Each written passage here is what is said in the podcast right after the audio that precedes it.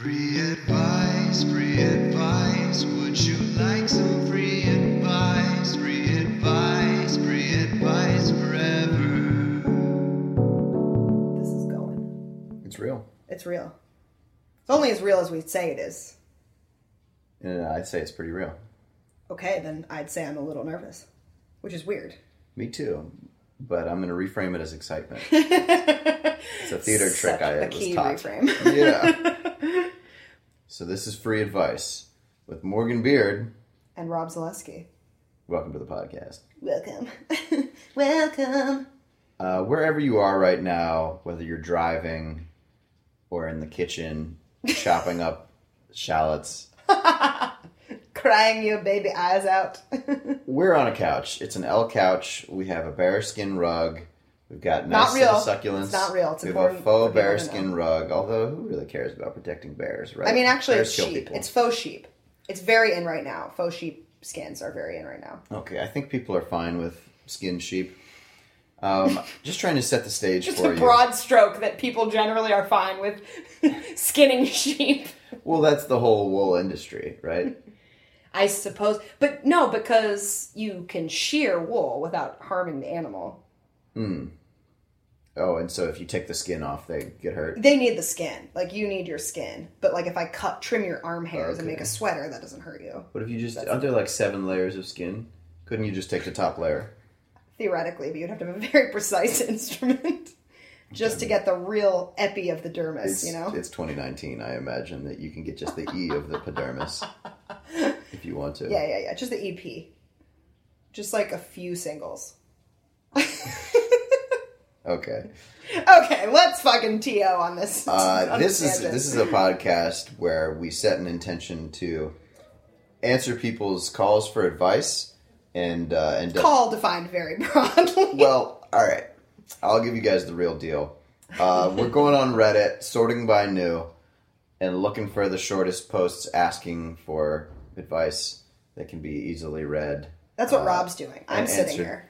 Yeah, I tried to get Morgan to participate in this, and she said that she was fine and got on OkCupid and found our friend.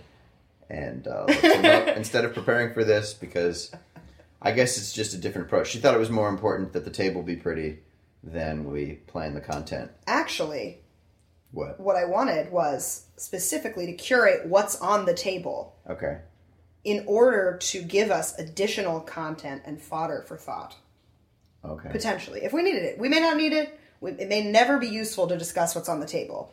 Um, but I thought, hey, why not put something on the table that could potentially spark a conversation in the middle of a conversation that's probably going full steam anyway and doesn't need it. But um, yeah, I guess that's an it's a anxiety crutch kind of of being like, okay, well, you know, if we run out of things to talk about, which when have we ever? Um, my plant that was formerly in the kitchen is now on the table, and its name is Carlotta, and it has these beautiful spotted leaves. I've never seen a plant like this before, and I've somehow been able to keep her alive when I generally struggle to keep plants alive. Feel free to interrupt me anytime. Okay. You want me to keep going though. Um, so Carlotta's on the table, and she does actually this super cool thing where, um, during the daytime, I guess when there's sunlight, her leaves kind of you know fr- spread out and fall, so they can like catch the sunlight, you know, from wherever it, from whence it came, and then at night she kind of folds her leaves upright a little bit more, mm-hmm. closes herself off to the elements. Maybe maybe she gets cold. I find that fascinating. It has to do with the absorption of sunlight, I'm sure, and conservation of energy, I'm sure. yeah, we're not here to give science advice because that's not our expertise. I'm an expert in a couple realms of science. Oh, what realms? Well, I have a psychology degree from Duke University. I did not know that your major was psychology. Well, Mine wasn't. yeah, well, now you know. I'm not sure what yours was either, so Visual and media studies is very that. broad. I knew that. Um, I like to make jokes where I use my observational skills to see things that are very obvious, and then someone makes a joke about it, and then I say, "Well, I was a visual studies major, Mm. very keen observer." Like, this wall is made of brick. uh, I'm a visual studies major. Yeah, exactly. okay, that sounds fun. Just a little deconstruction of my my ridiculously silly sense of humor. What, um, so you admit to having a couple, like, stock joke types or jokes that repeat Uh-huh. themselves. Yes, Do you think that yes. there's a joke type that you have told the most? Yes. What's that? Um, I have a couple stock jokes about Delaware that are very stupid Okay. because I have to talk with a frequency that I'm definitely not comfortable with about being from Delaware, which because is a any time unique I brought up. place to be from. People don't generally know people from Delaware. Right. We live in Los Angeles. I'm not going to say exactly where. We're recording out from Los here. Angeles. Somewhere in LA. Rob is from West Virginia and I'm out. from Delaware. yeah. and these are two weird states um, that that people have fragmented knowledge about. And so, like, yeah, when someone's like, "Where are you from?" and I say, I say Delaware, and then I usually say, um, some people say they've driven through it, and I say, "Don't blink, you'll miss it." Tee hee, it's the second smallest state. Um, again, I did not promise that these were good jokes, but people are people are used to when they ask where are you from getting an extremely boring answer so the smallest amount of humor i think people tend to appreciate way more than what's deserved And you're expressing a value because this often comes up early in a conversation that someone Mm-hmm. asks, "Where are you from?" and you can show them, "Look, I'm more interested in us making jokes Yes. and us finding ways to make each other laugh than talking about uh, our stat sheets of these Yeah. rote questions." i had like i had an experience probably the most um like you know illustrative illustrative illustrative illustrative of this um new year's i was at a party. We were all dancing having a great time. Um and someone tries to come up to me while we're dancing and ask me where i'm from. And i was like delaware. Do you really want to talk about this right now? You want like oh okay what how long did you live there? Yeah I, I, that's where i lived when i was a fetus. That's where i lived when i was 10 years old. That's where i lived when i was fucking 13 W- really? Like you want to talk about this? Are you sure there's nothing else going What on right now that you'd rather talk about? what do you about? wish they'd say? anything else he was just like yeah and i was like fucking What do you think his, his real thought? What do you think motivated those questions? Him being a boring person But why was he talking to you at all? Did you know him at all? It No, I did not know him at was- all. He's probably attracted to you, and he was like, "This is something safe to ask a person sure, to start a conversation." safe. But then when he got the once he got the message that I was not at all shy about delivering, that this was not a topic I wanted to go into. Mm-hmm. I started making a you know I made these jokes. Um, you know, oh really? That's what you want to talk about? We're like we're dancing in under this beautiful pavilion in a camp outdoors. We're all dressed crazy. We're we're having so much fun. Like there's so many things we could talk about. Why in God's name would you want to basically push pause on the fun to talk about the second smallest state where, you know, I mean, sorry Delawareans that are listening, but I have never found it very interesting to be from Delaware. Um clearly I also have some like anger that's coming up around this issue because it's just like it's the least interesting thing about me. That's why I don't like to talk about that I'm from Delaware. I genuinely think it's the least thing it's an interesting thing. Hmm. By a lot. Like I'm very interesting. Maybe it's the least interesting thing uh, that is talked about often, Mm-hmm. but I'm sure that there are subjects that you've never broached that are less interesting. I end up talking about tax-free shopping a lot. I end up talking about, you know, because retail, no, it's one of the two states or whatever where there's no taxes, and then also a lot of corporations like file there. They set they say that their headquarters is there to get and then you get the rates. Delaware plates because people. And then we talk. Sometimes we talk about Joe Biden, and um, you know, sometimes we talk about how small it is, and some people say, "Isn't it the smallest state?" And I say, "No, Rhode Island is the smallest state." Right. I, I don't know why people wouldn't know that. Look, not everyone can know everything, and that's It's why we're here to give them state. advice. That's what's it is the first state. number one chronologically. Number one chronologically. Another joke I make is, "So what have you done? What have you done for me lately?" So I don't stupid. understand that joke. Um, we were the first state, and that was a very long time ago. So I Oh. say, "What have you done for me lately?" Addressing Delaware. Addressing Delaware, Not correct? the person you're talking to. No. Okay. What has that person done for me lately? Bring up a boring topic of conversation.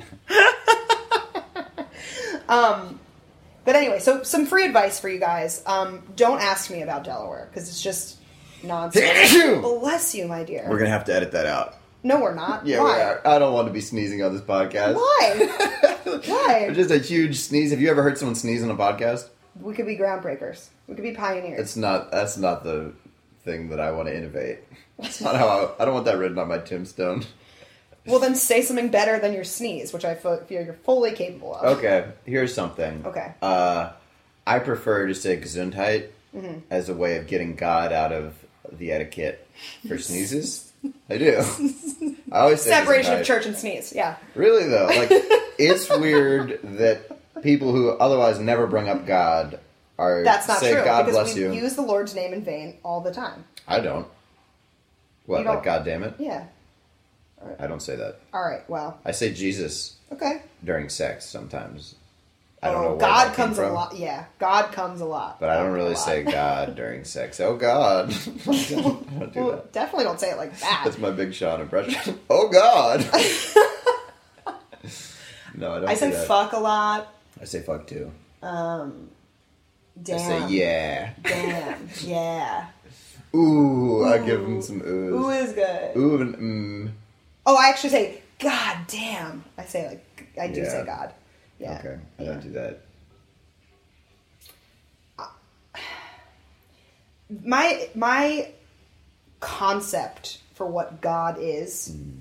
broadly has changed to a point where I'm actually I'm comfortable using the word because I recognize that it's just a label that we're applying to something. But Granted, how does it relate to sneezes for you? It doesn't, does it? Well, some people say bless you, Yeah. not just God. I think you. I think you hit me with the bless you, but I did. Where does the blessing come from? It, Me. It's because oh, mouth. you're the blesser. I'm Okay, the blesser. you're not rubbing God into this at all. You think, but why do you think? I But I think we are all- You know the tradition. we are all God. You know what it means. You know like where that comes from, right? Because your heart skips a beat or some shit. No, the, the- I think it's like your soul leaving your body when you I'm sneeze, and if if no one ever blesses, if God, if someone doesn't wish for God to bless you, then you just go the rest of your life a soulless person. That's grim. Yeah. So If you sneeze into a tissue, is that okay? Because then you, it's captured and you can re. You got it right No. there, and you can just shove it back in your face. no, I don't think. that- No. Once it's out, it's out. I think so. Okay. All right. I think that's where the superstition that has be like. I don't want to support superstition becoming etiquette. Oh. Really? Yeah, I think etiquette should be reevaluated, and we should only do the parts that make sense because there are things like using your phone at the dinner table while another person's talking that don't have a history of being banned or enforced in etiquette, and then we do have things that don't make sense, um, like elbows on the dinner table. Why would you give a fuck about that? But some well, people gosh, will. I wouldn't know. Well, it- traditionally, that's one of the things you're taught is Right. don't put your elbows on the dinner table, and then you're not taught the phone etiquette, the newer things that don't have like this lore. We weren't them. taught. Kids now probably are. Some kids. Well, not every kid is taught. Don't put your elbows on the You're right. table. There are rude kids everywhere. I was my big issue, um, the one that I got scolded by, scolded on. One of many things that I was scolded on um, was sitting properly. What does that mean? The you? definition, right? The definition of sitting properly, because I would always sit with like one foot under my butt and one foot dangling on the floor, or on both feet on the chair, and just sort of a weird configuration with my feet and my knees. Um, and so uh, my mom would be like, "Sit properly," and that means you know butt on the chair, feet on the floor. Um, and I think that I don't think there should be a proper way to sit. What about posture and the mind-body connection? There is a healthy way to sit, but not necess- a grounded way to sit, but not necessarily a proper way to sit. In my opinion, I don't like the use of the word proper because it implies a, it implies a right or wrong that I don't think is intr- Okay, you just don't like to- proper. Yeah, But would you be okay with if you're parenting, which I know you're not stoked on that future, Mm-hmm. but imagine that you have a kid of suggesting or trying to correct the way that they're sitting if they're doing something that you find wrong for Hmm. any reason. I think I could see myself valuing sitting in a way that's present. I'm gonna have to start all over. May I? I may bless you now. I've blessed you now. okay. I hope you sneeze so I get to use Gesundheit. Sure. I could pretend if you want to, but No, seems don't- don't really sort of the antithesis of what. Yeah, this is about authenticity, not fake sneezes. Mm-hmm. I hate that when I'm with a girl and she keeps faking sneezes and I never know. I'm always in my head of like, is she, am I really making her sneeze or not? I've got all this pepper out and she just keeps. Achoo! Oh wow, that was a big one. Look at all the snot on my elbow. Like, nah, you're faking it. Women, don't fake your sneezes, okay? You're not helping anybody. Right, because it sets up this pretext of like, um, you know, reinforcing the wrong things. Like, you know, wow, you've put so much pepper on the table in exactly the right way. Mm-hmm. I'm so pleased by this. I think I'll feign a sneeze. Because then that person is going to go to the next person that they put pepper on the table for Yep. and say, oh, well, last time I arranged the pepper like this. She sneezed eight times Yep. you are not helping future women, including yourself, by faking a sneeze. Don't do it. Just don't do it. And guys, be more okay with sometimes she's not gonna sneeze. That's all right. Yeah, like she she may sniffle, and that may be the best sniffle of Mm-hmm. her life. Or you might encounter a woman who's just loaded with sneezes and she sneezes five times in a row and it really doesn't have anything to do with you. Right, She's it's just, just something in the air. She's very sick. But let's definitely not place a value judgment on any woman's sneezing capacity. I think you can sneeze enough to where a doctor would definitely diagnose you as very sick. Uh huh. If you're sneezing all day, like the people who have constant hiccups for years and can't sleep, or I'm sure you wake up to sneeze. I don't remember ever waking up from a sneeze, but you could, right? Have you ever woken up from a fart?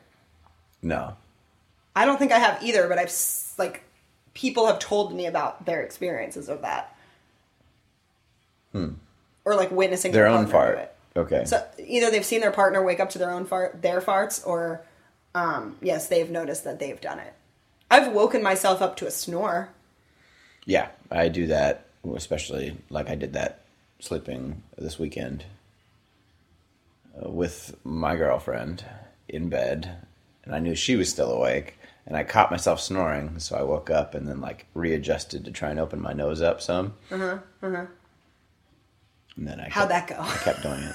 I heard that I did it until five a.m. That was the report that I got. Um, I would really like to go back to the topic of the Ah. sneezing, Okay, the feign, the feigned sneezing, um, because this is an epidemic.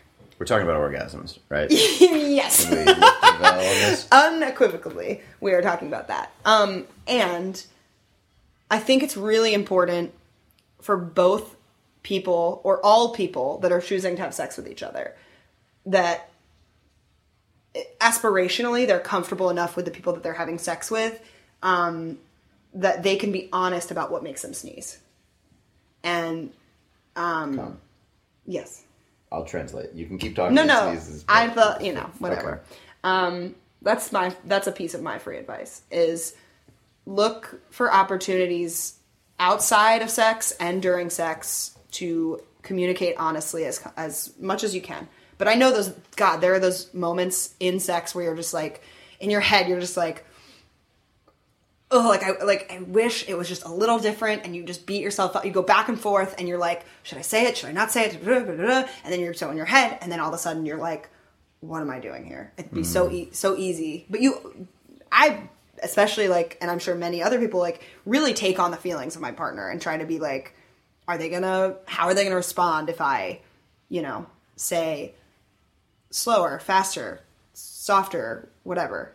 Um and I, in my head, I've distorted it into this thing of like it's going to be this huge deal if I say faster because it's this because it's basically like I'm holding up a giant sign that says you're doing it wrong, and that's just not true. Yeah. Um so, it's a lot of missed. You could uh, you could start it with "You're doing so great. Give it to me even faster." yeah, and then that's never been the problem. I mean, well, it- depends on the act. down. It depends on the act. Oh, I want you to like. Uh, you're doing so great. I want you to slow it down so I can really savor it.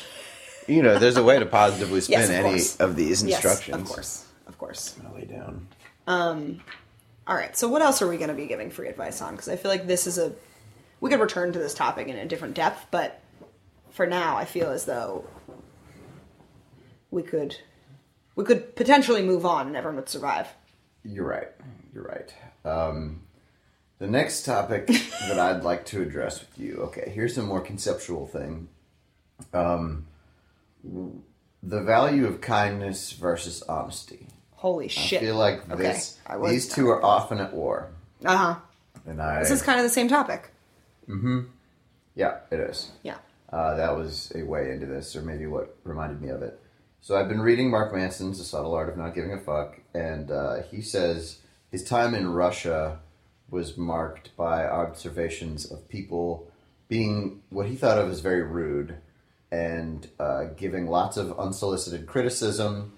And he said their prime value was honesty, not kindness. And uh, he met a Russian man who posited that that evolved out of a lack of economic opportunity. That everyone kind of acknowledged that they were fuck, fucked under Soviet times. Um, so the only thing that was valuable to a person was if you could trust them. They weren't going to give you a job, or they weren't going to like get you. Uh, there's no economic opportunity from them. But that in the West, everybody's a potential employer or like potential recommender. So it was more important to put forward like a kind face and cool. not That's rub anybody the wrong way. But Yeah. he said it was more worthwhile to like rub some people the wrong way and have everyone trust that you were speaking exactly your truth. Uh, and then Mark goes on to say that we could probably benefit from more uh, place placing Okay. honesty over kindness in the West. my opinion on this, which I assume that you're inviting me to share, I am, is yeah.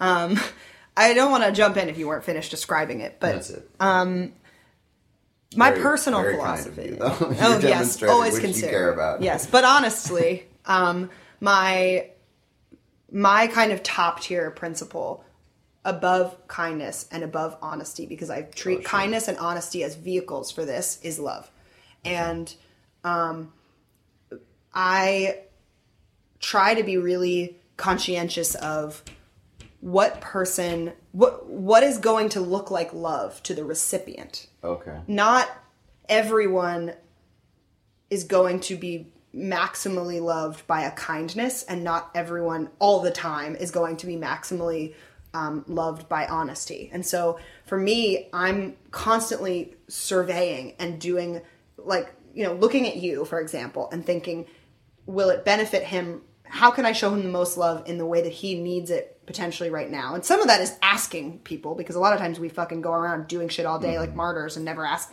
bother asking anyone what do they actually want from us. Um, but um, that's a whole nother topic.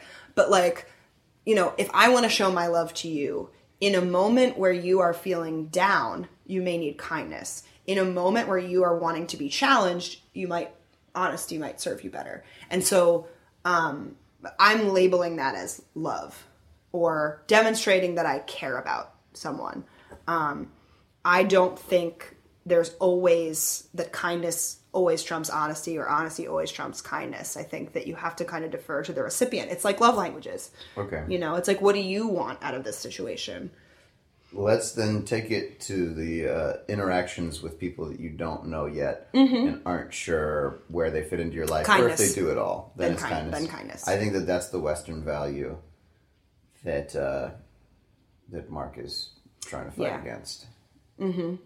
I don't think it should be to the exclusion of honesty. I don't think they're mutually exclusive. Like, I'm not going to r- walk up to someone and give them a compliment that is not honest to my experience of them. Um, but if I look at someone and I genuinely, like this happened to me the other day, like I'm I'm practicing how do I give more love to feminine um, because I I tend to be more attracted to masculine. I'm a heterosexual woman, um, cisgender woman, and white. I just want to make sure and put all the Thank- adjectives thank out there. So you can tune out now if that's if that's a turn off for you. you know what you're getting. Uh, huh. Um, We're both white. Sorry. Um, I was choosing to reserve that information. yeah, well, when our faces are in a thumbnail, it's going to be much harder to re- reserve that information. I was gonna go blue or green or some sure. color that Okay, we can tint it. Yeah. Um, however, society experiences us as white. club- Men at the club tell me I look very exotic. I used to get that too. If I am something else too. Yeah. Yeah. Sometimes people assume that I'm Russian. Sometimes people, it's all over the goddamn place. Um, but I'm like, no, I'm from Delaware. Let's talk about it. Good one. Thank you. That'll make the trailer. Well, but it requires so much backstory. we'll put the whole five minutes, your intro monologue, Yeah. and then have that callback. Like, Uh-huh. amazing callbacks. Here's what you can count on from Yeah. free advice. Great callbacks.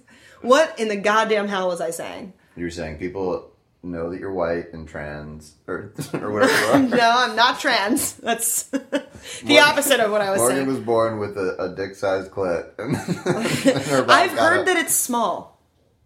Your clit? Mm-hmm. Anyway, I don't remember. so Rob and I have had sex one time. yeah. Um The okay, Clit was not notable. I think that's what you want. I think you want a not notable. I love big clits. I might Oh, okay. I might be a little gay. I like it You know what I like in a woman? a big old clit. big honking clit with two two dangling nuts beneath it. she can piss out of, smack me across the face and gag me with. type of the type of clit that she doesn't get juiced up or lube herself until she's fully coming and then it's splattering across my face. Um, Um, back to whatever it was that we were talking about. I don't Yeah. even know. you were saying that Oh, kindness. You're yeah, And yeah. honesty, not being mutually exclusive, Uh-huh. and then something about me being a white woman. Yeah. I Oh, oh, I was. Tr- oh, okay. I was uh, getting lunch the other day, and a woman walked by, and so I was very. I I try to overcome my fear or just resistance to showing other women love or kindness in this situation and honesty. Um, and I just I didn't try that hard, but I just looked at her and I liked her outfit, and her skirt was like particularly fashionable. I thought fashion forward, and it's sort of an aspirational thing for me to dress more fashion forward and more feminine. And so I genuinely recognized that I liked her skirt. I liked the way she was wearing it specifically. So we kind of made eye contact and I said, I love your skirt. And that's it. And it was kind and it was honest and it was love. Mm-hmm. Um, that's a super teeny tiny example. Um, but, you know, uh, it doesn't I do think I think honesty is is definitely undervalued in um, our culture. Um, you know, I have a lot of opinions about um, you know the ways that we compare ourselves to these false ideas about our peers based on you know how we curate our lives and all that and blah blah blah blah blah. But um, so I think a higher dose of honesty is definitely useful, but I don't think we need to specifically like rub salt in the wound of it. Like I think it can also be kind. Um, I think kindness is important. I think unprompted, if you're going to offer something to someone, yeah, only do that if it's something intended to make them feel good. If someone asks for your opinion about something outside of themselves and you think they might disagree with this, if they seem like they're excited about a movie that they just saw and you didn't like it, I, see a lot of people uh, kind of trying to gauge my reaction and then agree with it first. Ooh, I don't like that at all. Me neither. And I think it it's about wanting to be liked by everyone and to avoid rejection from everyone. Diluting your actual opinion, diluting, not diluting. Okay. Um, Yeah, diluting your truth in order to be palatable to the masses. Yes. I don't like that. People hate that, I think, or, or they don't. They don't hate it, but it, it kind of dismisses that person as an option for someone that you'll get really close with, and uh, For us, not for, for everyone. us. Why not for everyone? What do? How are we different? some people want to surround themselves with yes men. That's just how a lot of people are. Um, I would say I- it's not people that I aspire to be, but it's people that I have empathy for. And many times they don't know that they're doing this, or or sometimes like their friends are the yes men, and their relationship is an area where they challenge themselves. You know, it's it's interesting the different roles that we fill and how and why and how is it based on our d- dynamics with each of our parents of you know potentially opposite genders um, and what we look for from a masculine presence versus what we look for from a feminine presence um, i think is fascinating I think I may not have been rejected enough as a child. okay, so you want a little rejection? I think it's good for me, and now I tr- I've definitely celebrated like asking uh, this girl Deja to my semi-formal in college. Mm-hmm. Right after a date went well, I know that I'm in this high point. I'm in this moment of experiencing acceptance, and then I call up Deja, and uh, oops, used a real name, whatever. You already did. Yeah, I know. I it's deja vu. Yeah. um, asked her to my semi-formal, and she was like, "No, I don't. I don't go to dances or things like that." Okay. How did young Rob face this rejection? Um, oh, I was proud of myself for being okay for doing it and inviting it, and like had a smile that I even asked. And another Wow. time, I made a girl really uncomfortable. We were hooking up on the beach. We were making out, and I was like, "I want to fuck you right here, right now." And she was like. That's my cue to leave. Okay, you don't walk me home. And I was like, well, just let me like make sure you get home safe. I'm not like, I'm still the same person. I'm not gonna rape you. Right, exactly. I, was just trying to like be say that. sexy. Right, exactly. I thought that it would be hot. Even just expressing the desire, I was like, it's fine for you to say no or for us to not go. I was kind of like just dirty talking. Yeah, yeah. But I don't Wait, know what her past you? experience. That was junior year. I don't think a Myrtle woman is ready for that at that time potentially. are. Some are. Yeah. Um, She wasn't. Nope.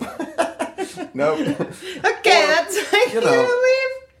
leave. the tone that I took could have reminded her of someone else. I try to like recognize that a person's condi- I can easily remind someone of a negative experience and uh, And for those of us that aren't looking at Rob right now, which is everyone but me, um, I feel it important to note that Yeah. Rob has an intensity about the way that he talks and the way that he looks at people that can be intimidating. I've as, like as someone who has been in a romantic relationship with him and a long running friendship with him that has since gotten extremely close like it is a prominent feature of knowing rob is that he's he's intense and he expresses himself honestly and that can be intimidating.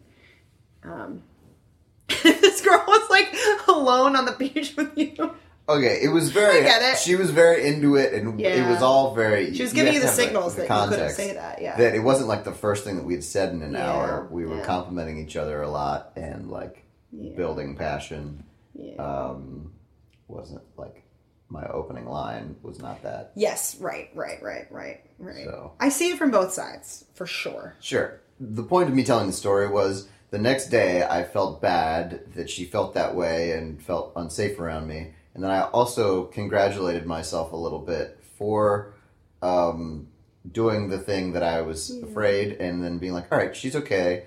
She wasn't, she's not scarred for life. That was uncomfortable. definitely But not like, scarred for life if I'm always afraid of ever pushing someone's Yes. boundary, Yes. then I won't have the positive experiences that come from doing something bold. And it's important. I was happy that I got an experience that allowed me to practice being rejected, and every everyone was safe. It wasn't the end of the world. Mm-hmm. Didn't have a rumor spread about me that I was a huge creep, and no one should ever, you know, invite me to be their friend or associate with me. Which How many times in your life have you in, been invited to be someone's friend? That does not happen.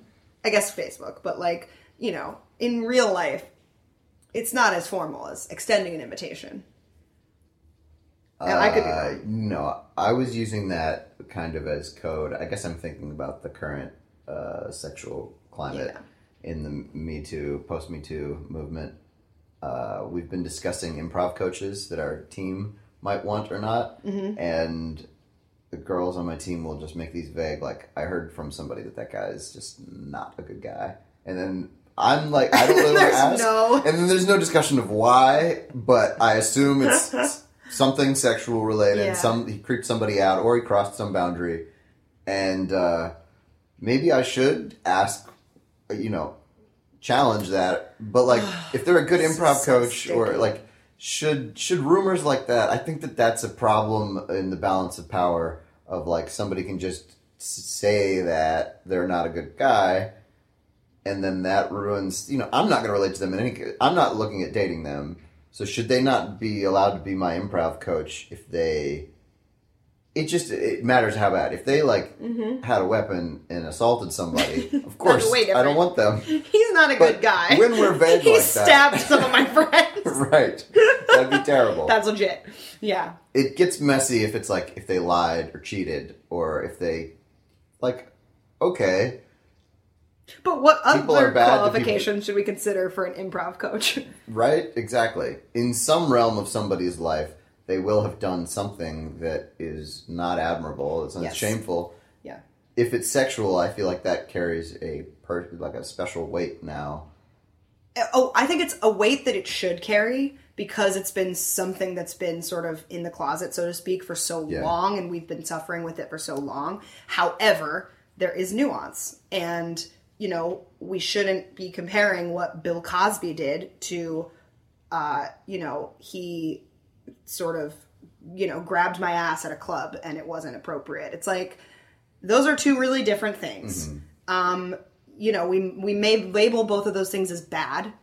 Um, some of them as horrendously horrifying, but like it's yeah, I mean, we are and we aren't the sum of our actions. It's it's fucking it's dicey. It's I I even feel uncomfortable like commenting on it at all because it's so same yeah, but but we have anything to. that i say is just going to make me look like a, a red pill male apologist and so i tend to avoid it yeah, yeah, yeah, yeah. and uh, I'm even uncomfortable. Like I'll, I'll say something that under the microscope will, or if you take And it out out of context, yeah. right. Then when I'm when it's my turn to host the Oscars in twelve years, I'm They're going to pull out a 12 second Right, clip of this podcast of him saying it's not that bad that he stabbed someone Yeah, with his penis Right. without consent. Yeah, no, I know. I know. I didn't say that though. No, no, That- I know. That I was a made up quote. Yes, that was a made up Very quote. good. Um, That didn't like end up on the editing cutting room floor of this podcast. and she's referencing something you didn't get to hear. no, no, no, no, no. I was I was modeling an example of how one would take something out of how one would twist I got you. and contort what someone said very loosely. um yeah. I don't even know where to go from here cuz it's just like rape culture. Yeah. What's next? How about we uh, turn to our listeners, our future listeners on Reddit, and see what kind of advice they're asking for? What do you say? I say sure. I'm glad that you're sitting up cuz now it feels like we're having a more I was laying down. Yeah. It, it helped me open up as like a, uh-huh. as if I was on a therapist's chaise lounge. Uh-huh. All right.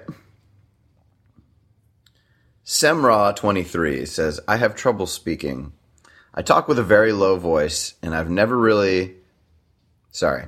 I talk with a very low voice, and I'm never really able to get the words out of my mouth.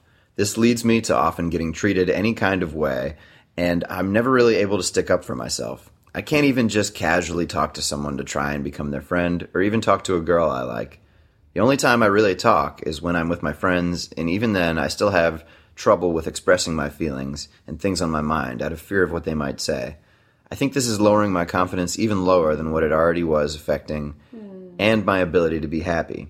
Anything I can do to get better at speaking my mind and becoming more social? Um, okay. I have a lot of different directions we could go in here. One of them is when he says he talks low, I assume he means quietly and not like super low voice, like low like this, like low like he's quiet.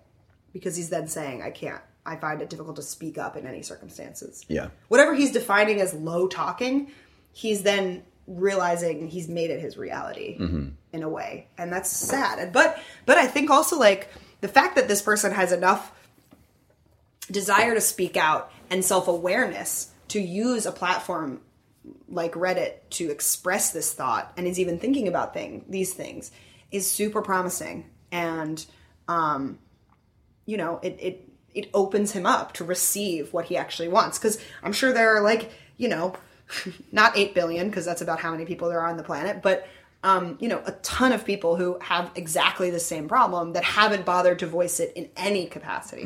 So I would the, the first thing I would say before we say, here's our sl- onslaught of advice for this person and all the things that they're doing wrong is like, you're doing something right by even owning up to this issue in a way that kind of subverts the original problem Right. or or indicates the an optimism optimism that was so weird um, an optimism about this problem being solved and being able to use his quote unquote voice to get his needs met Yeah. I relate to this guy. I, I find myself in that we know it's a guy regularly. right He said even talking to girls, it could be i guess it could be a girl could be a lesbian who has trouble finding her voice. i think we have to assume i think we're gonna have to assume it's a guy we It's a both read guy. it that way It's a guy. okay it's a guy Whatever. It doesn't really matter. yeah It- we can all relate to this problem your dick's not to be a part of the treatment. Um, or your puss, whatever you got, person. Semrod 23. clit dick Your giant clip. you click Yeah, I feel this way when I'm uncomfortable that anything that I could say uh, will just sound stupid to the people around me. And um, I think it helps to give yourself permission to say something dumb. It often comes after I'm judging other people for, oh man, they're just saying the most banal, uninteresting things. They're like super predictable. Nobody's really being that real. Um, and then I judge my own thoughts in the same way. Which actually, I mean, I actually find sometimes that's very motivating and inspiring when you notice other people around you are doing things that are just as dumb and silly mm-hmm. and, you know, un- unworthwhile as what would come out of your mouth. Mm-hmm. And then you go, you know what? I think I can bother to speak because none of us are perfect. Yeah. That helped. That's helped me with tons of things at different levels of my existence. I agree. Yeah, recognizing the flaws in other people. And then once you know that that's powerful, uh, if you want to help other people, you can talk about your own flaws and acknowledge Yes. them for them. So then it's like, ah, everyone breathes a sigh of relief. I'm not the only one struggling with this. Yes, we are That's all vulnerable. what I was trying to do in starting the answer to Semra is uh, let them know that I deal with this. And look at me, I have a hugely successful podcast now. Voluntarily listen to myself talk for hours. Yeah, uh. Morgan laughs very hard at my jokes, um, Mm-hmm. and she's a girl. She's a pretty girl too. I know that's someone, the type of person that you said that you have had trouble talking to. Um, so it can get better, and it has for me. Um, it, in terms of practical advice, I would get used to talking to yourself when you're alone. Maybe you have a car. This is a great time that you can talk. I love uh, freestyle rapping. Um, it doesn't have to sound like a rapper Don't start with that though. Why Young- not? Young Samsa or whatever his name or is. singing or just making That's gibberish a noises. Yes, Getting gibberish noises comfortable with your voice Yeah. sounding bad or just not judging it, just uh, letting out strings of sounds and practicing like, oh, that feels good when my throat vibrates because I'm making sound. And I think like the reason that I came down on your suggestion of freestyle rapping is because Yeah. that's something that's extremely difficult. It's like a level 10 of this problem. And so I wouldn't want him to think I have to start with freestyle rapping. difficult to do well. But Yeah. if you're alone, the point isn't to make something awesome that other people are impressed by. It's just to practice get, opening the valve on your brain and letting your tongue work. I would also, since you specifically said that your problem was low talking, Mm-hmm. like I would experiment speaking at different volumes and in different, using your voice in different ways. So like start out talking really low and then see what it's like to get really loud and like, you know, play with, play with your voice. Um, instead of, um, getting so in your head about what is it going to sound like? How is this person going to respond to it? You know and i think that's why rob's point of like doing it alone is a great place to start. Just getting comfortable with hearing things come out of your mouth. And i don't know what your background is but like a lot of us were told you know verbally or non-verbally to be quiet to not make noise Yeah. when we were kids. Um and so that you could be dealing with a lot of extra baggage about when is it appropriate for you to make noise um, and i would just encourage you to say to yourself that just like rob said i am allowed to make noise um, in the same way that you would look at someone else and go they're allowed to say what's on their mind i'm allowed to say what's on my mind um, and a problem that i have sometimes is like i will speak you know, without thinking. And then my anxiety will hit right after I speak or right after I text someone. Oh my God, should I have said this? Should I have done that? And I end up going crazy until that person responds. And then the person responds, and often the feedback is fine. And then it's like, oh, okay, okay. It was just my fear kind of like getting, just running absolutely rampant. Um, and the fear is often so much worse than any real world result that we get, unless you know we have an experience that's really traumatic. In which case, our worst case scenario came true, and so of course you're going to be terrified that that's going to happen again. Um, but this is a really powerful um, issue uh, for like exposure therapy. You know, just experiment with little ways where you can speak up. If your problem is you're speaking low, speak high. Um, practice it in small, low stakes ways and build up gradually as you get more comfortable. And I think posting on a forum about it is you're already doing that. Like you're already, you know, making space and and letting people hear you and inviting responses, which is so brave. I think uh, another of the issues might be thinking that what you say has to be great. Yeah. I think uh, 95% of conversation is pretty predictable stuff, and uh, it, how you say it is more important than the actual content. Just giving a person a nod while you're saying it could be gibberish, and a lot of times people would think that they just misunderstood you, and it's really about the tone of voice that you use and the facial expression, your body language when you're saying what you're saying. Uh, I've heard this for dating advice. If you have trouble talking to girls, um, a lot of guys will go to pickup lines. Like if they have the perfect, really like some girl is just going to be swept off her feet by like, wow, that was so clever that wordplay that he used or that thing that. And uh, hi, my name is Rob. What's yours? Can be a great pickup line if it's delivered uh, with true confidence, willingness to accept rejection, And candor. yeah, like your timing and your self presentation is more important than what you actually say. Um, but don't get too anxious about those things either. Yeah, um, like I think what you're commenting on is like the presence in a full-bodied way with which you show up, and all the mm-hmm. nonverbal things that you're communicating are also um, sort of threads in this tapestry of how you show up in the world and how you converse and how you relate to other people. And I think that you know you're noticing this one particular aspect of that tapestry, and perhaps you're giving it an importance that it may not deserve because you know we are often taught to zero in on our most our most vulnerable place our what we perceive as our biggest flaws and just only consume ourselves with that. So i would challenge you to um, brainstorm what are the other things about the way that i show up and what's great about that? What's um, not even great about that what's what is it like when I show up? And you can interview your friends, like interview people that you're close with, do some market research of like what what do you think of when you think of me? Um, and you can kind of take note of what are the things that you like about how you're perceived, what are the things that you are aspiring to move away from about how you're perceived. But sometimes, you know, our own worst vision of ourselves comes from us. And so bouncing off of people that um, know us well, or even people that don't, um, but you know, people that have a more balanced perception of yourself than yourself, which is often most people, can be helpful. That's a lot of free advice. yeah.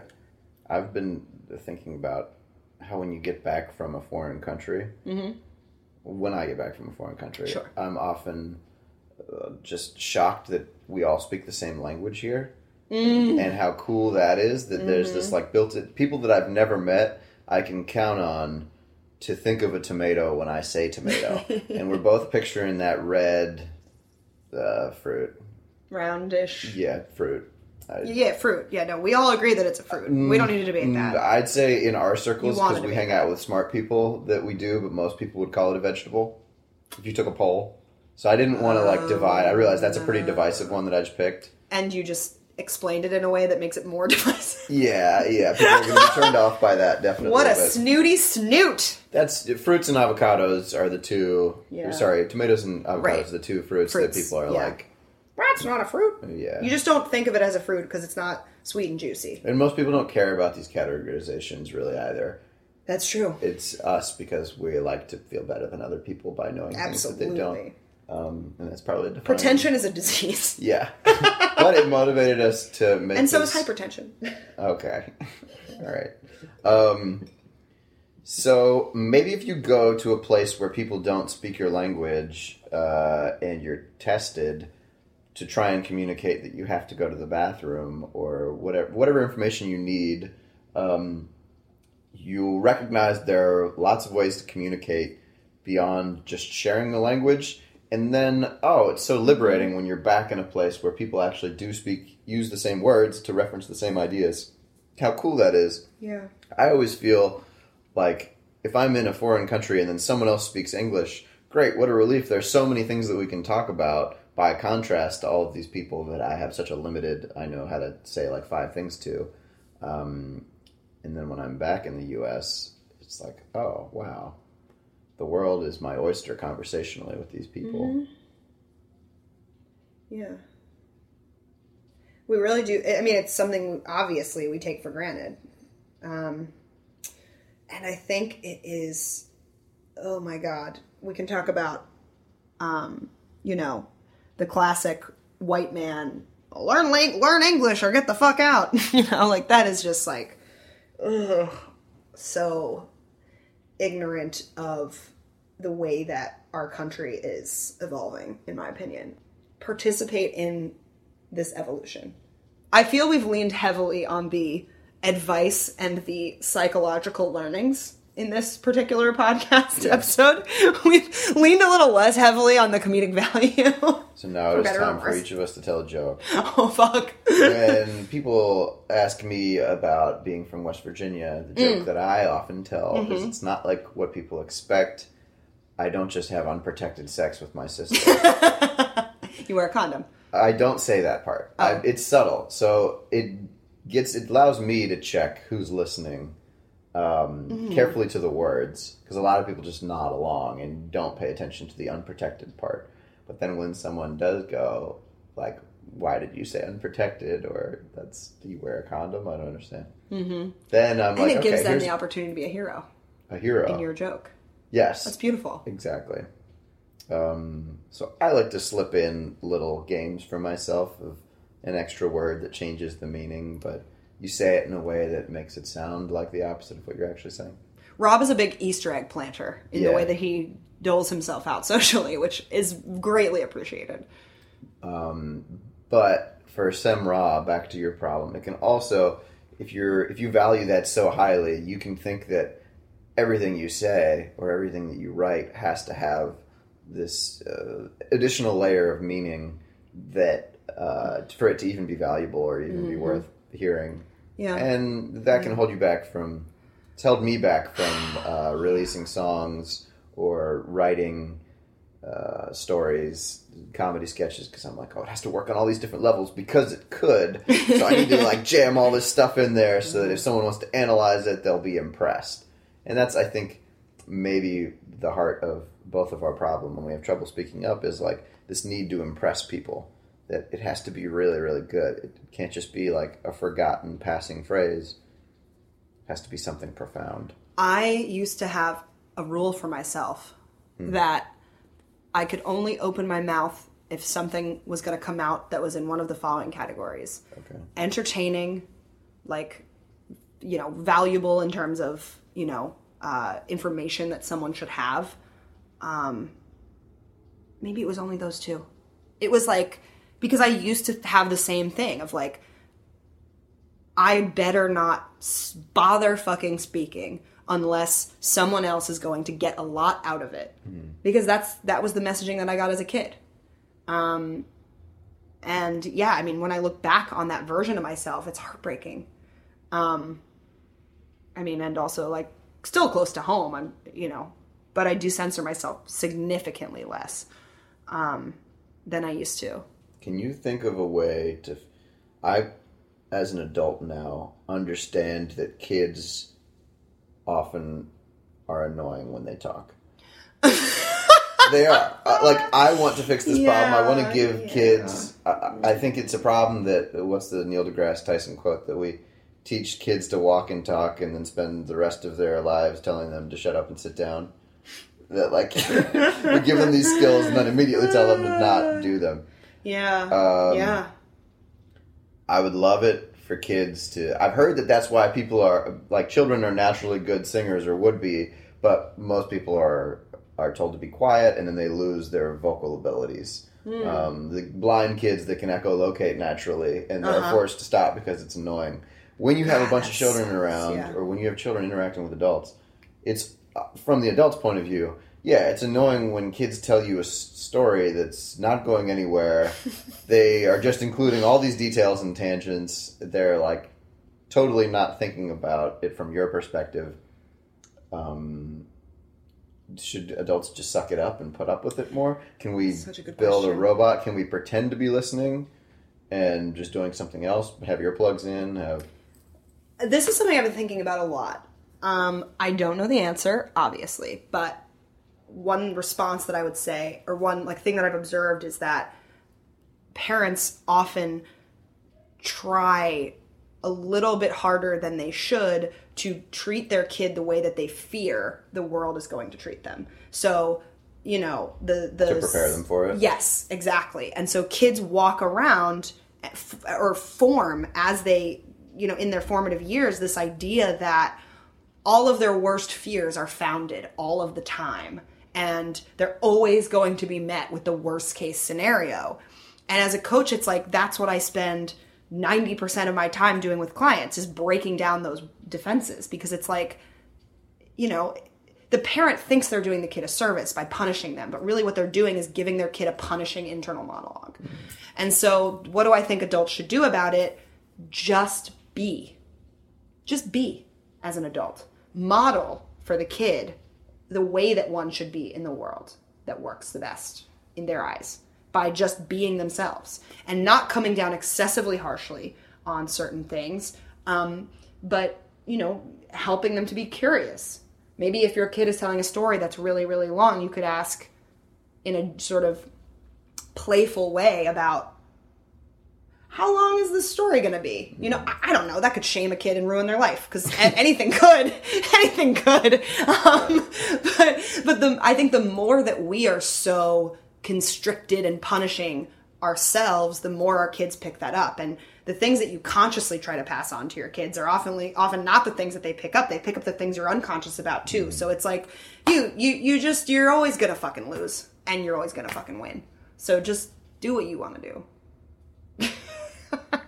That's a gross oversimplification, but um, anxiety is just pervasive. It's such a, yeah, it just spreads and multiplies when it's unchecked. Um, and we so often give our kids the message that it's important to have anxiety in order to be prepared for what the world is going to give you. I agree. I, I do think that I was probably coddled a bit too much. Like, I didn't get grades below an A. I didn't get cut from anything. I, I didn't experience much rejection until much later. Mm-hmm. And I wish that it was just a normal part of, like, bullying, for instance, is something that's a hot button issue. You weren't really bullied at all? Mm, maybe once or twice. Um, I think people being mean is something kids should deal with pretty regularly. That we shouldn't eliminate that completely. Now, You can't control what other kids are going to say to your kid. That's for damn sure. I think that the current trend is to do that. Is to we should encourage kids to be nice to each other, but also uh, not give kids an environment where they just make it all the way to eighteen, having not dealt with like somebody excluding them, somebody uh, making fun of them. I guess I don't think as the parent you need to curate that environment. Yeah. Well, as Um, teachers or people designing spaces for kids to interact. That's interesting. I think that uh, if there is an overabundance of um, social justice uh, shutting people down for saying things that are offensive, trying to censor alternative points of view, that it may be the result of this anti bullying culture that these are kids that are getting to college, and I, I count myself amongst them, having not really uh, learned how to respond to things that hurt them and learned how to argue that they just want to stop the, the offensive point of view. Um, I think that I, I definitely did not have the experience that you had. I feel adequately rejected and bullied. and I've been sort of overcoming that, Yeah. you know, um, into adulthood and I'm sure beyond. Um, and I my, my point is that one way or another, I don't think that we have to overly censor. Overly censor the negative voices, overly censor the positive voices. I think that the less anxiety and self consciousness about the way we approach these issues, the more that will unconsciously get passed on. I, I mean, I think, you know, there's the what doesn't kill you make you stronger kind of mentality of like, you know, al- allowing life's challenges to help you grow, but not supplying additional challenges so your kid can get tough as nails because that fucks you No, up. I think that's what school is. Right, sure. Kids need stressors. Kids need challenges to grow. That's. Mm-hmm. I think we've created. it. We could just have kids in comfortable like TV rooms all day with all their meals provided, and No, I'm certainly not. yeah, we that. we teach them to run and and think harder than they want to, and stay up a little longer, and introduce themselves in situations where they don't want to talk to other people. Make them tell the team that I they're quitting the challenging our kids is different than intentional, like excessively punishing them Hmm. because they think that, like for example, I was yelled at and punished for spilling milk. Yeah, literally milk because I was forced to drink milk every day with dinner until I was 16. Until I could legally operate a vehicle, I had to drink milk with dinner. Um, and I would spill it completely accidentally, obviously, and I was punished for that. What in the goddamn hell is that supposed to prepare me for in life? Thinking that my accidents are all my fault? That's horrible. Um, and it, of course now i understand what it reflects about the people that were punishing me for that because it made them uncomfortable when i spilled the milk because it created a mess that they then had to clean up. So they wanted to yell me into not doing that. Sure. and with that comes an unconscious attribution of every single thing that's bad that happens is my fault. Um, of course i don't have to interpret it that way but as a kid you often do. And you say oh my god when i make a mistake love is removed. And i better not make a mistake for the rest of my goddamn life. Um it- yeah it's in, it's it's fascinating. And it, there's really no right or wrong answer. Um but the more that as a parent i think or a therapist or a friend or anyone that you can embody what you want to see in the people around you rather than just giving free advice is the best way to go because people learn by example um, people see what you do they hear what you say but mostly they internalize what you do so everyone should pretty much just start a podcast is what i'm saying How has this experience been for you? Is this your first podcast you've ever been on? definitely definitely Not counting the Right. trial run that we did back in December. Right. No, yeah, no. This is definitely the first. I I am uncomfortable actually really to comment on this exact phenomenon of not wanting to hear your own voice mm-hmm. and being super self-conscious like there's a huge hesitation for me because I have to overcome all these programs in my head of who the fuck would want to listen to me talk for an hour. Yeah. And it's like, well, I have a lot of friends. I have people that pay me for my guidance and mm-hmm. support. and my parents call me, and my friends call me for advice, and my clients call me for advice. So it's like, okay, obviously I'm getting the feedback that people want to hear what I have to say.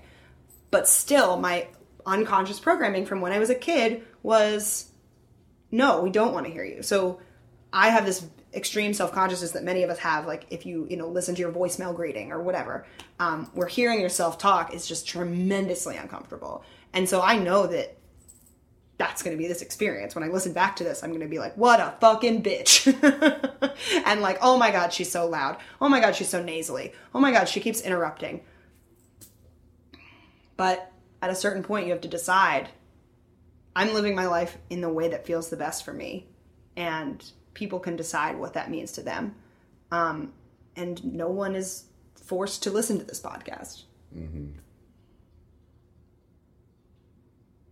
That uh, that reminds me of one last thing that I'd like to say to Semra. Mm-hmm.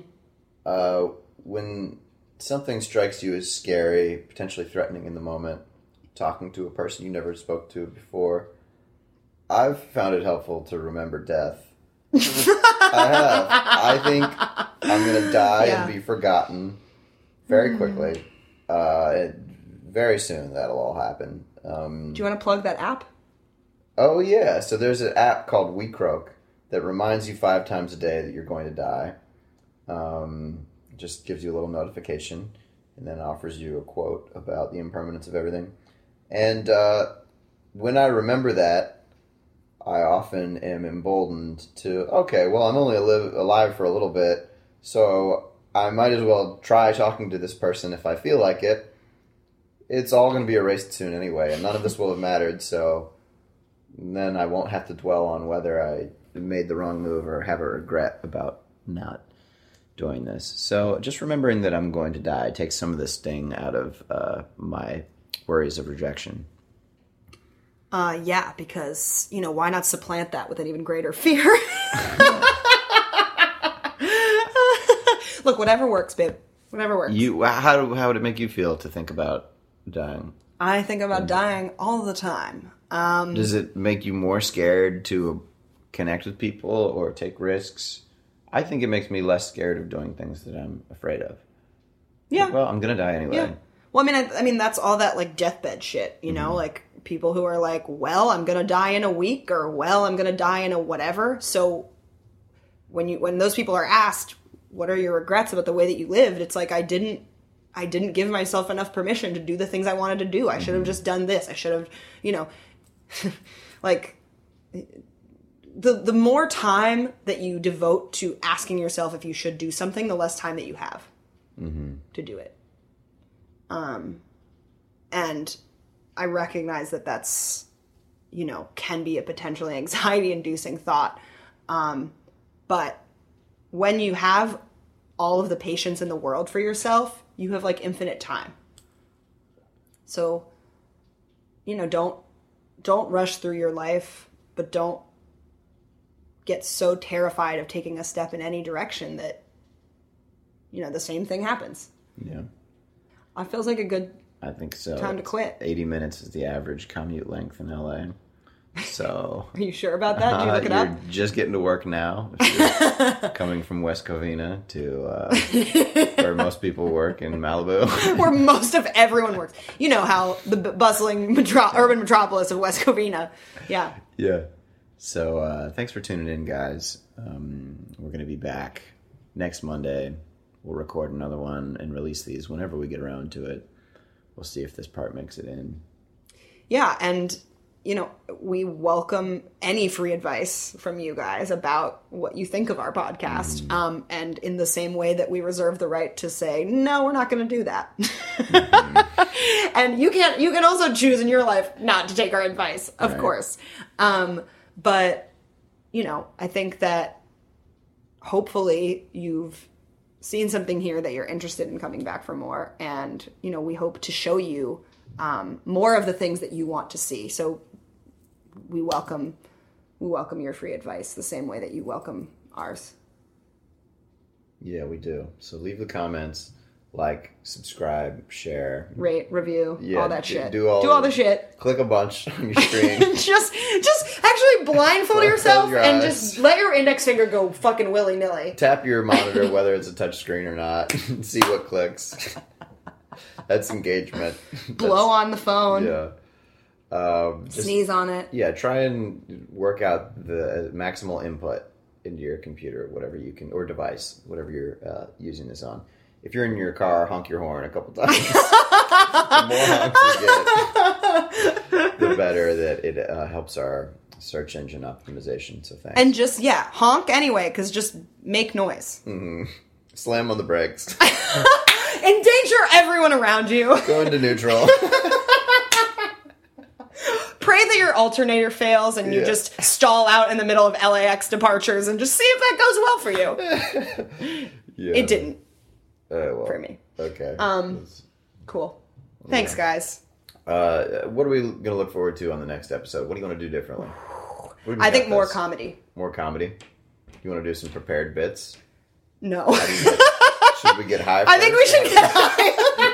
Next time, more weed. Next time, more weed, more giggles. Yeah. Um, but you tell us what you think would be great. Mm. I love the I love the going to Reddit straight to the source, reading someone's unfiltered words, and Mm-hmm. specifically talking to that person, and in a way talking to everyone. I love that Yeah. because look, we're fucking figuring it out as we go too. Like this is a reflexive process. Um, and I think that like I've said multiple times to Rob in conversations not recorded that I want this podcast to be an example of us doing something that we're hesitant to do and just seeing how it goes and putting it out into the world and by doing so sort of vulnerably that we can hopefully inspire other people to do things that make them feel vulnerable. Yeah. I think one of the prime values that this podcast represents is quality friendship and communication. really, we've uh, this right. is a good friendship that I didn't have at all points, and if there was a younger me listening to this, I might view these two people as role models of oh that kind of sounds like me, and I could have friendships like that if I keep uh, approaching people and keep relating to them With honesty, kindness, and love. Yeah, yeah, the way that we talk, honesty, Mm-hmm. kindness, and love, and a sense of humor, a lightness to it all, um, an interest. A willingness to be wrong hmm is important. Yeah, it is. Because we're wrong so many times. Yeah, so you might as well get willing. right. if you're terrified of being Welcome wrong, to the club. Can't be right. yeah, If you're terrified of being wrong, welcome to everyone ever. It's not about okay, right. you have to be scared to be brave. So Yes, it's not about exactly. Whether you're terrified or not. If you let your terror uh, paralyze you from doing something that might be wrong, then you don't get to be right either. And it's better to be right one percent of the time than have zero trials and never be right. And then there's a certain point where, you know, I have a lot of clients and friends and, you know, general people who are like so trapped in their intellect that they're collecting evidence and collecting data for like way beyond what's necessary. Um, so it's like you have to like, like do the phase of collecting data and getting prepared and getting comfortable and finding out why you may be uncomfortable and figuring out the things that you want to do.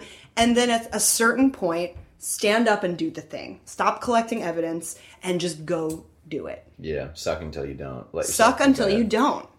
Suck until they come. um, you know, just try shit. Yeah. Cool, cool. All right, guys. Love you. Thank you for listening all the way through. Uh, we're going to get in a quick word from our sponsors. then we'll be done. But to start making the big bucks. well, we got to pay for the batteries that we put in the microphone. Uh, somehow we got to cover these costs. I mean, I already paid for them because I ordered them from Amazon in a giant container, but you know, yeah.